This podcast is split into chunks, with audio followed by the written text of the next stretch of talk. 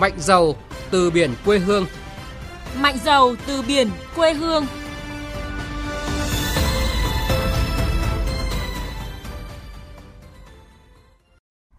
Thưa quý vị, thưa các bạn, đến năm 2030, Việt Nam phát triển đột phá về các ngành kinh tế biển, trong đó kinh tế hàng hải đứng thứ hai theo thứ tự ưu tiên sau nhóm ngành du lịch và dịch vụ biển, trước nhóm ngành khai thác dầu khí và các tài nguyên khoáng sản biển khác.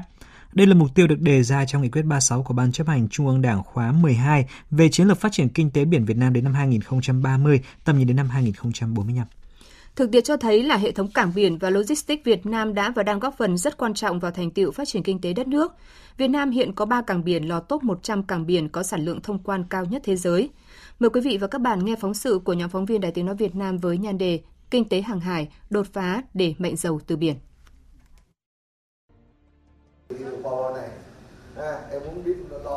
Tất cả các công trình trên mặt đất và dưới mặt nước đều được số hóa và có bản sao kỹ thuật số song sinh. Ngay cả mặt đáy của luồng Vũng Tàu cũng có mô hình số 3D. Đây là phương án cải tiến kỹ thuật công nghệ mới nhất của cụm cảng Cái Mép Thị Vải và cũng là lần đầu tiên tại Việt Nam. Nhờ xây dựng bản sao kỹ thuật số song sinh, các tàu mẹ có trọng tải lớn nhất thế giới hiện nay có thể ra vào làm hàng tại cụm cảng này thuận lợi và an toàn. Đồng thời, các cảng còn có thể tìm ra phương án vận hành tối ưu, từ đó tiết kiệm được thời gian cũng như chi phí khai thác.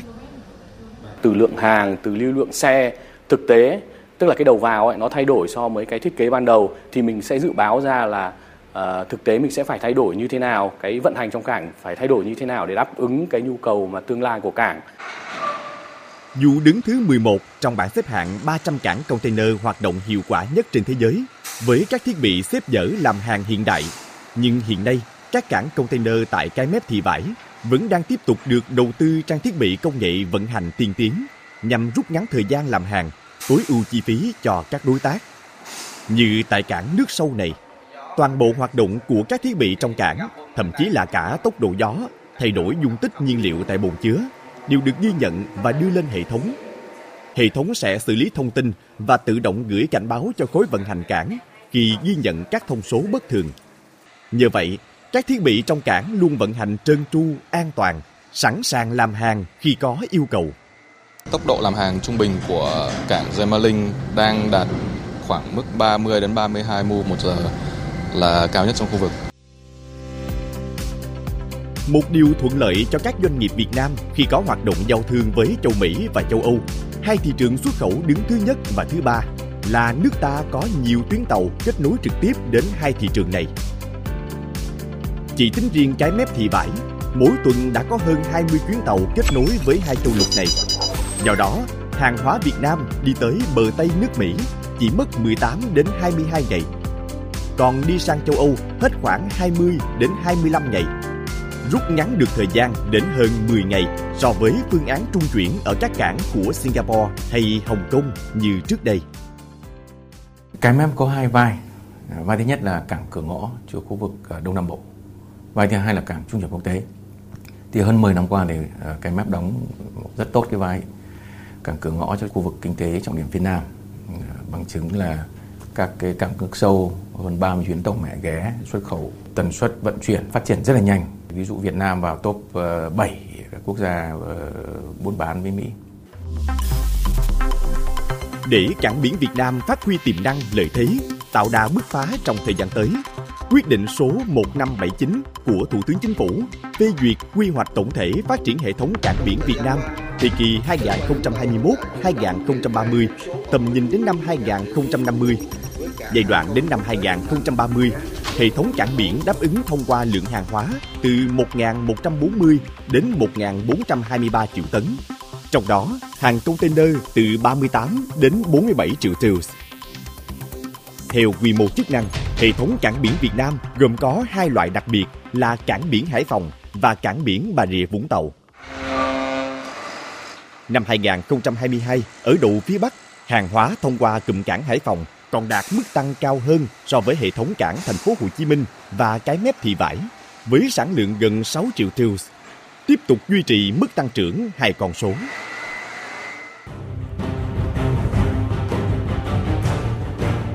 bám sát định hướng phát triển của Trung ương và thực tiễn tại Hải Phòng. Từ năm 2019, Ủy ban Nhân dân thành phố đã phê duyệt quy hoạch phát triển hệ thống dịch vụ logistics của Hải Phòng đến năm 2025, định hướng đến năm 2030. Hiện tại, bến số 1 và số 2 của cảng cửa ngõ quốc tế Hải Phòng, cảng nước sâu có khả năng đón tàu trên 130.000 tấn, kết nối thông thương từ Hải Phòng đến nhiều cảng quốc tế đã được đưa vào khai thác.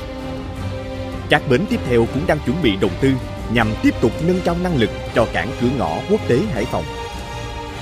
Nhờ đó, từ năm 2019, các đơn vị xuất nhập khẩu hàng hóa khu vực phía Bắc đã cắt giảm thời gian vận chuyển đến Bắc Mỹ được 6 ngày.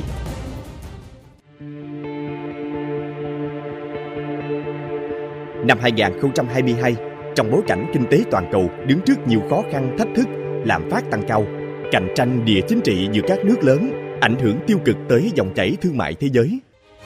Tuy nhiên, kim ngạch xuất nhập khẩu của nước ta vẫn có mức tăng trưởng tốt với con số kỷ lục hơn 732 tỷ đô la Mỹ. Tổng kim ngạch xuất nhập khẩu hàng hóa giữa Việt Nam với châu Âu, châu Mỹ chứng kiến mức tăng trưởng khoảng 9,4% so với năm 2021, đạt hơn 230 tỷ đô la Mỹ. Trong đó, xuất khẩu đạt 184 tỷ đô la Mỹ, tăng 12,3% và chiếm tỷ trọng gần 50% kim ngạch xuất khẩu của Việt Nam trong năm qua. Trong khi nhiều cảng biển trên thế giới, trong đó có cả những cảng biển lớn như ở Trung Quốc, như ở Mỹ đều bị tắc nghẽn. Có những khu vực, có những tàu phải chờ đến cả 2 tháng, hơn 2 tháng mới có thể vào nhận hàng. Thì ở các cảng, ở tất cả các cảng biển của chúng ta đều không xảy ra tình trạng này. Tàu đến là vào cảng, vào cảng là dỡ hàng, dỡ hàng là rời cảng. Liên tiếp trong nhiều năm qua, Logistics là ngành kinh tế có mức tăng trưởng nhanh và ổn định với mức tăng trung bình từ 14 đến 16%, đóng góp vào GDP khoảng 4 đến 5%. Theo báo cáo về chỉ số Logistics thị trường mới nổi năm 2022 vừa công bố, Việt Nam đứng thứ 11 trên 50 quốc gia và đứng thứ tư trong khu vực ASEAN. Việt Nam đang nỗ lực tăng cường liên kết vùng, phát triển các tuyến hành lang logistics Đông Tây. Việt Nam là quốc gia có độ mở nền kinh tế cao, tốc độ phát triển phụ thuộc rất nhiều vào hoạt động xuất nhập khẩu hàng hóa. Vì thế, logistics càng có vai trò quan trọng và luôn nhận được sự quan tâm thích đáng của lãnh đạo các cấp từ trung ương, bộ, ngành đến địa phương. Theo nghị quyết 36 của Ban chấp hành Trung ương Đảng khóa 12 về chiến lược phát triển kinh tế biển Việt Nam đến năm 2030, tầm nhìn đến năm 2045. Đến năm 2030, phát triển thành công đột phá về các ngành kinh tế biển.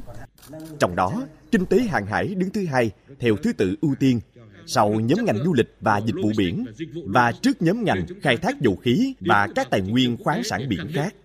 Phải làm sao tiếp tục có những cái tư duy, có cái thống nhất về mặt nhận thức về những cái yêu cầu đánh giá đảm bảo được cái vai trò của logistics trong việc duy trì các chuỗi cung ứng hàng hóa dịch vụ tạo điều kiện cho các doanh nghiệp của chúng ta không chỉ nâng cao cái chất lượng mà còn mở rộng quy mô và đặc biệt trong quá trình chuyển đổi số và tiếp tục thực hiện theo hướng logistics xanh để đáp ứng chung cái yêu cầu của thế giới. Các chuyên gia cho rằng trong thời gian tới, các bộ ngành trung ương cần phối hợp chặt chẽ, tiếp tục tập trung cụ thể hóa và tham mưu thể chế hóa các quan điểm đường lối của Đảng về phát triển dịch vụ logistics, khẩn trương nghiên cứu xây dựng và trình cấp có thẩm quyền ban hành chiến lược phát triển ngành logistics Việt Nam đến năm 2030, tầm nhìn đến năm 2045, bảo đảm đáp ứng những yêu cầu phát triển của lĩnh vực này trong bối cảnh và tình hình mới theo nghị quyết 36 của Trung ương Đảng về chiến lược phát triển kinh tế biển Việt Nam đến năm 2030, tầm nhìn đến năm 2045. Cái điểm mấu chốt để chúng ta có thể thực hiện thành công một mô hình cảng mở thực sự tại khu vực cái mép thị vải. Đó là một khung pháp lý uh, hiệu quả và các bên liên quan. Trong đấy có cảng vụ có các nhà khai thác cảng cơ quan hải quan các cơ quan chuyên ngành và đặc biệt là bộ giao thông vận tải có những cái quy định và những cái thông tư hướng dẫn cụ thể Năm 2023, kinh tế thế giới vẫn đang đối mặt với nhiều khó khăn bất ổn, suy thoái diễn ra ở nhiều quốc gia là thị trường xuất khẩu trọng điểm của Việt Nam. Điều này có khả năng ảnh hưởng tiêu cực đến tình hình sản xuất và xuất nhập khẩu, gây ra tác động dây chuyền đến dịch vụ logistics. Nhưng lửa thử vàng, gian nan thử sức, những khúc cua đầy thử thách luôn là thời điểm để các tay đua bứt phá sáng tạo và đổi mới công nghệ được xem là chìa khóa quan trọng để các doanh nghiệp cảng biển và logistics nâng cao nội lực, vượt qua thách thức, đóng góp vào sự tăng trưởng chung của kinh tế Việt Nam.